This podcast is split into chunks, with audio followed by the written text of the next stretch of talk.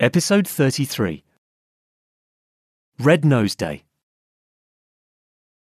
Wow, Rob. That was one of the best days of my life. I agree, Fiona. We had great fun. Red Nose Day is always great fun. All these activities and challenges to help children. True. Collecting money for children makes me feel good and proud. How much do we have?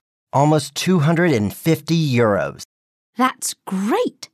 250 euros for children in need. We did better than last year with my friend Helen. Really? Yes, we only collected 100 euros. That's not too bad. Thanks. Last year, the worst job was taking care of Miss Torello's dogs. I bet. Was it a worse job than cleaning Mr. Trumpington's car this year? Well, actually, I think it was. Do you think we can do better next year? We can organize a race. We can collect money depending on how long we run. Well, we will need to run farther than one kilometre to raise enough money. Oh, the farthest I can run is three kilometers, so we will need a train for next year. Maybe we could train with Miss Torello's dogs. You're right. They can certainly run more than three kilometers. Ready to speak?